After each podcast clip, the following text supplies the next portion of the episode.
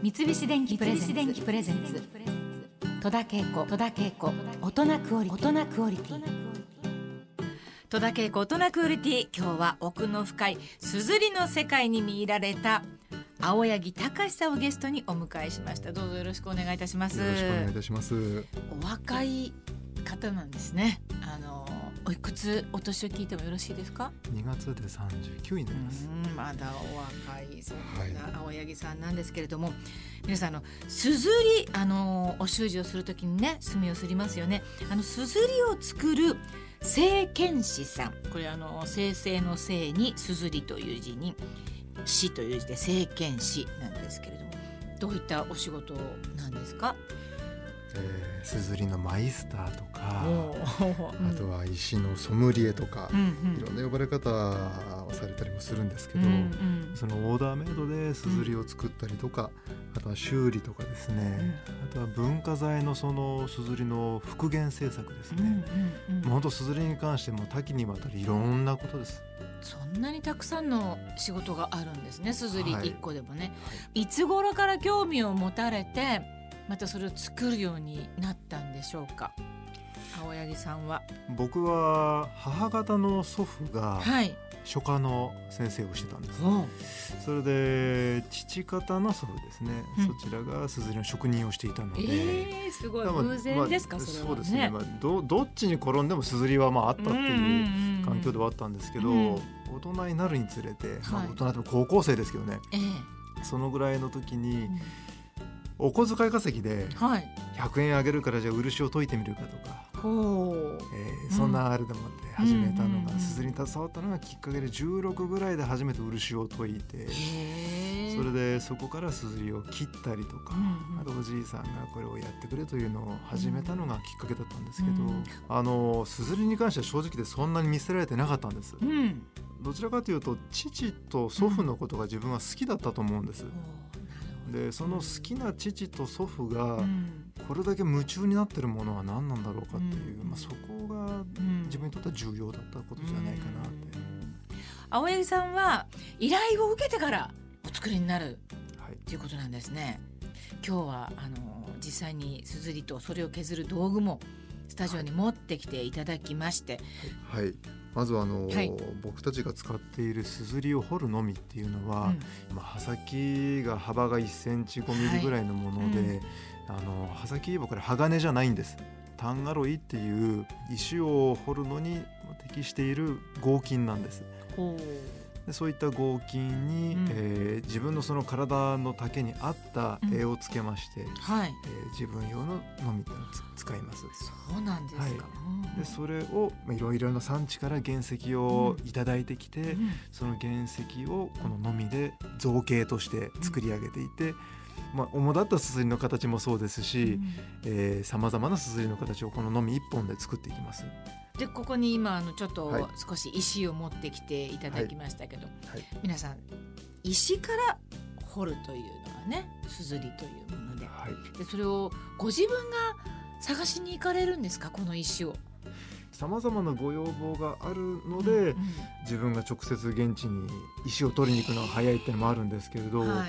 書家の先生なのか、画家の先生なのか、それとも普段から写経をしたりとか、何か筆記用具としても優れたものが欲しいんだっていうことで、ご自身でこだわりのデザインを持ってこられたり、もう世界に一つだけのすずりができるということで、どれぐらいかけて一つのすずり出来上がっていきますか？長いもので半年から、1年程度。本当ですか？はい、すごく例えば難しい文化財の、レプリカを制作する、例えばその文化財だったりすると、作られたルーツをたどっていって、その当時の江戸時代、明治時代、あるいは中国で有名なところでは清代とか、1600年代から700年代に非常にいいすずり、いい作のすずりが作られた時代のものがあるわけなんですけど、そういったものを完全に模刻してほしいということになると、石選び、そして製法自体ですね、あとはそれが作られた時の文化自体も多少読み解いていかないと、似た形のすずりになってしまうので、作る工程をずっと分析していった結果、出来上がったものがこの形になりました、似た形になりましたっていうのが本質だと思っておりますので、それ時間かかっちゃうんです。いやいや、すごいもう深すぎる感じですけれども、はい、うん、僕たちみたいな整形師で名乗ってるのは日本で自分一人しかいないんですけど、はい、すずり職人さん、すずり作家さんと違う点というのは、はい、日本のすずり職人さんはすずりの石が取れる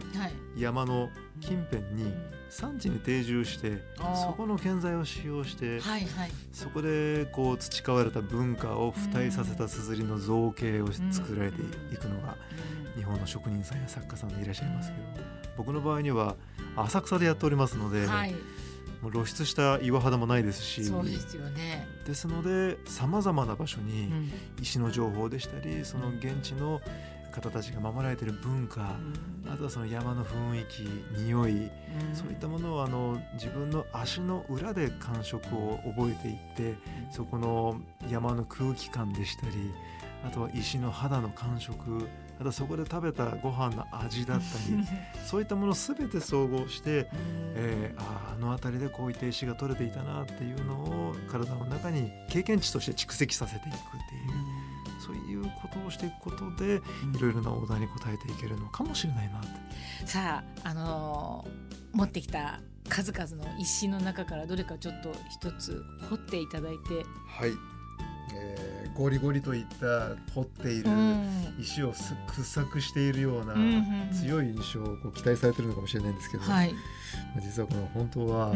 優しく掘るとすずりの声が聞こえる、ね、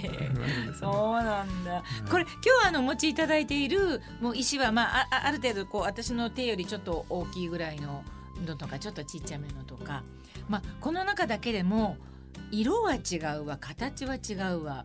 なんか硬さも多分違うんでしょうし、いろんなタイプの今日石があるんですけれども、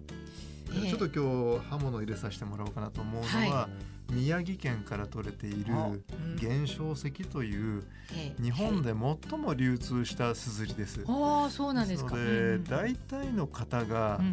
学校で、はい、このすずりを使っている方が多いです。はい、国を代表する石なので、小学校ぐらいの時にみんながこうすってたやつ。ちょっと掘ってみたいと思います、はい。石の形はちょっとグレーな感じの色で、ね、かまぼこ板ぐらいな感じです。はい。はい、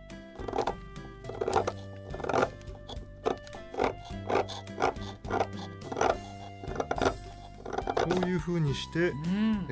石の体積を取っていきます。体積、はい、うん、これが深さを下げるという作業なので、造形を作っていく作業です。なるほど。ちょっとくぼんでるところとかありますよね。そこ、はい、高さを下げる作業は、はい、石がこうゴリゴリという音がします、この本当に石のいい音が鳴るというのはやっぱり優しく掘ると、石がこりがほぐれて気持ちいいなって言ってるような音がするんですね、はい、それがこういう音なんですよ、はい、これ聞こえるかな、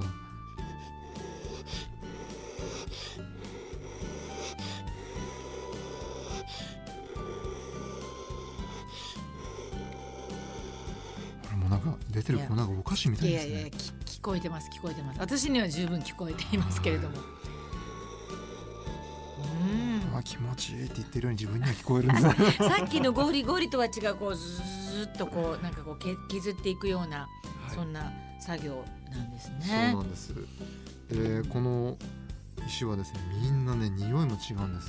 あ。これ原生石の匂いっていうのは、全くちょっとわからない。普通の、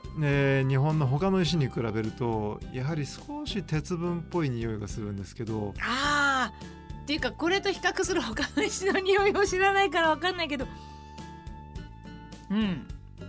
わかる気がします、はいはいはい。で、自分たち石を特定するときに、はい、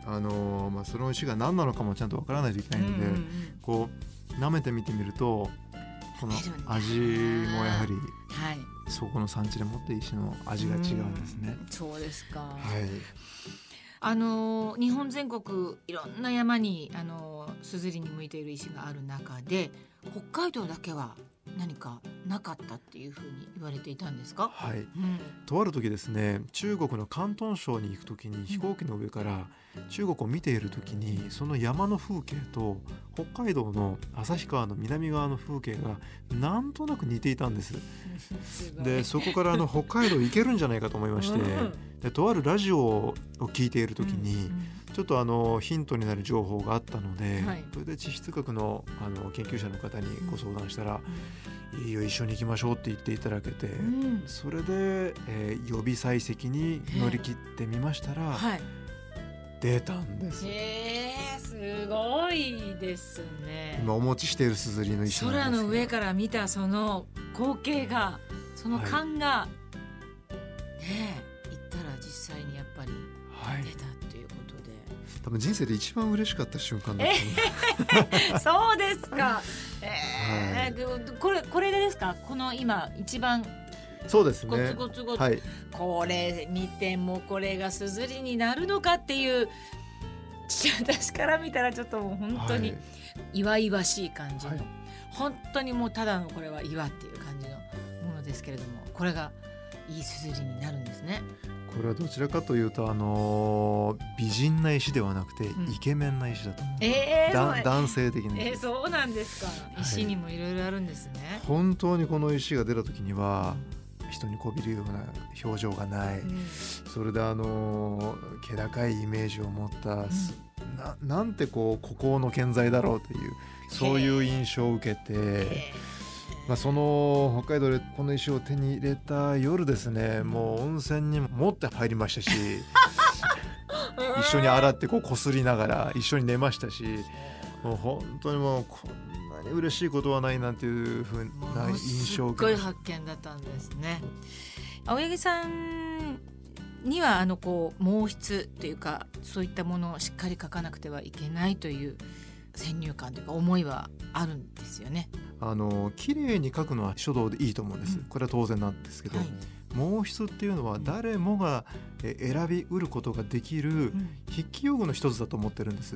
なので、今の筆記用具の最上位が万年筆ではなくって、すずりも、万人の方が選んでいただくことができるので、OL さんの机の中に入っていたっていいし、可愛らしい石を入れておいていただいたっていいですし、そういった形でご自身普段書かれている鉛筆で書かれている字でそのまんま筆文字で書いていただいて十分だと思うんです、